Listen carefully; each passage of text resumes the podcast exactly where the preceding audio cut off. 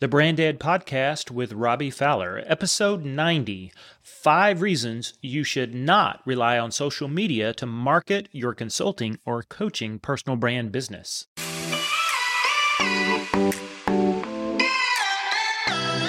Hi, I'm Robby Fowler, a business strategist helping consulting and coaching personal brands grow a more profitable business at a life giving pace.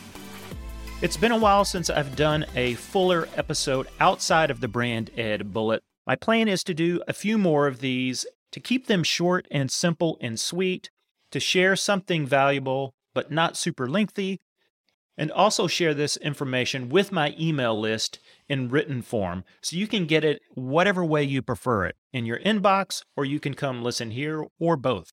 Today's topic is five reasons to not rely on social media to market your business. Or another way to think about it, five reasons to at least reconsider the way you're using social media to market your consulting business. I'm not telling you not to use social. I'm just going to give us five things to think about, maybe to reconsider social media and the way we use that to market our consulting or coaching personal brand businesses.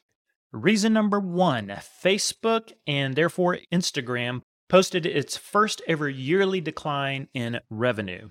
That means the game is changing. Much of that revenue loss probably could be attributed to TikTok, the rise of TikTok. What's interesting is TikTok would describe itself as an entertainment platform and would say Facebook and Instagram that's a social media or those are social media platforms. That means fundamentally Facebook started as a way to connect relationally with other people. TikTok, as it comes along later, says, no, we're about entertainment and just providing short video entertainment. Regardless, the game is changing. And when Facebook loses revenue, they're going to do something about that. And that's why we should reconsider, at the very least, using social to market your business.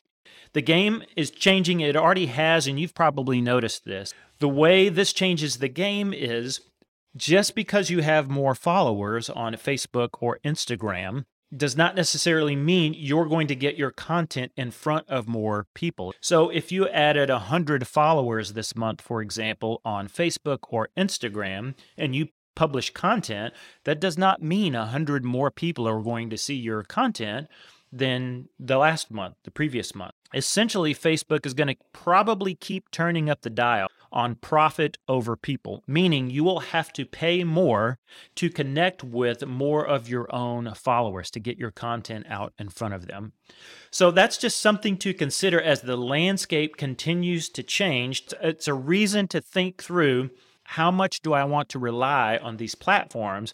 Facebook's priority is going to be their own profit. It's going to be their profit over your profit or my profit. So even though we may be frustrated by the fact that when I post content, less and less and less people see it, regardless of the number of followers I have, they're going to prioritize their profit over your profit. That's something to keep in mind as you're thinking about using social media. Reason number two is your own personality, your own wiring, your own makeup. Here's what I mean some people love social media, they have an affinity for it. They're in a stage or time of life where they have the space to spend time on social media, both creating content and consuming content. Some people are more extroverted. There's lots of reasons why social media is more appealing to some, less appealing to others. So it's worth reconsidering social media to market your business by first starting with you, your own wiring, your own makeup, and not to assume just because everyone else tells you that you must go use these platforms that that's what you have to do or you have to do it at a particular pace create the amount of content that other people are creating. It's just worth reconsidering. Pay attention to how you're wired rather than one size fits all regardless. You may need to use those. You may have to push yourself beyond your boundaries. I'm not suggesting that, but it's at least worth reconsidering what is my own personality? What do I have an affinity for? And use that as you're thinking about how you want to use these platforms and whether or not you want to use them to market your personal brand business. Reason number three information overload, and your own responsibility. I'm going to share a quick story from one of my favorite books. It's Range by David Epstein, and he tells the story of Don Swanson. Swanson earned his physics PhD in 1952. So you've got a super smart physicist. The University of Chicago, about 10 years later, hires Swanson to be the dean of the graduate library school. So now he's gone from PhD physicist to managing the library at the University of Chicago. Swanson became concerned about the increasing specialization that he was noticing because specializations were leading to more and more publications that catered only to a very small group of specialists. And he thought that was stifling creativity. Here's the interesting quote he says, quote, the disparity between the total quantity of recorded knowledge and the limited human capacity to assimilate it is not only enormous now, but grows unremittingly. In other words, here's Swanson back in 1963 looking at the library at the University of Chicago and saying, There's already too much information in here for anyone to assimilate and therefore make it useful. I think that's very analogous to we're in the information age. Social media asks us to just be constantly posting stuff, adding to just the information overload.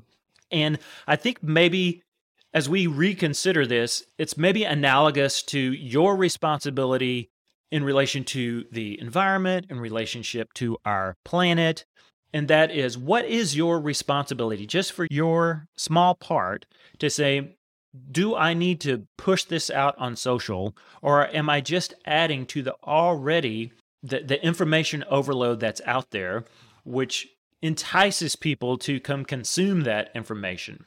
Perhaps we would be better served if we publish less, curated more and said, rather than publish 15 things today, maybe I only publish two things this week, and those two things are going to be the best of the best of the best.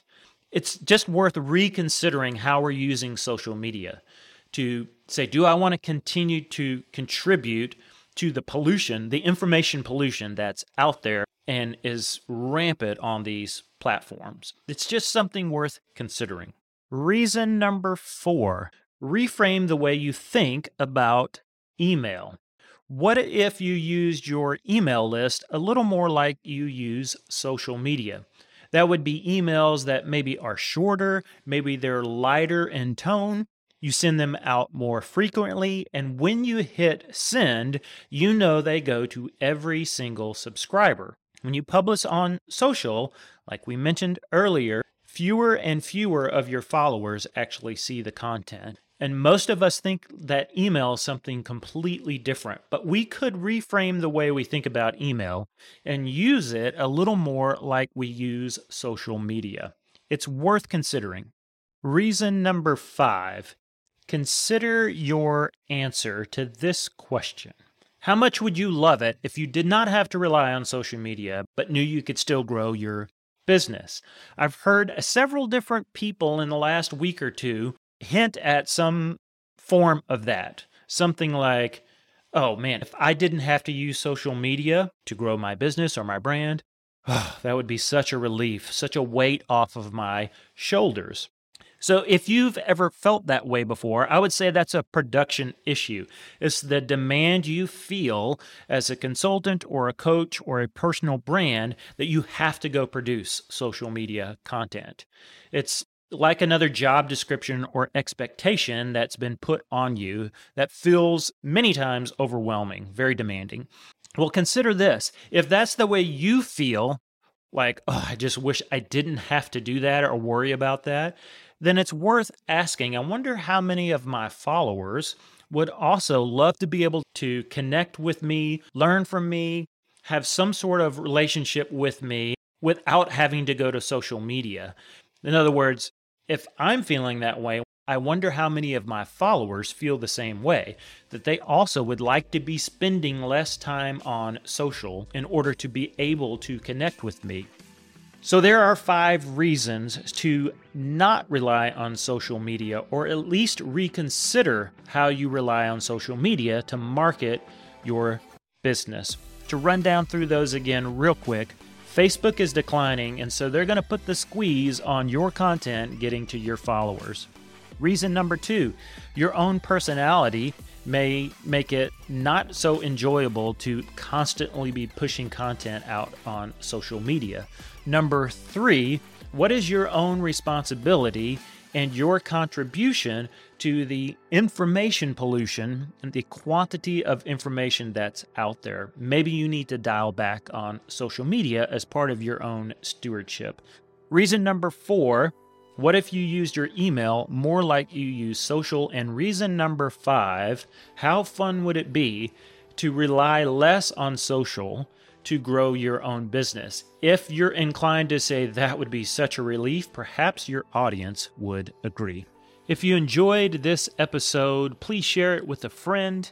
Also, make sure you check the show notes, hop on my email list. That's where you will find my best stuff, including free training that I offer almost every month.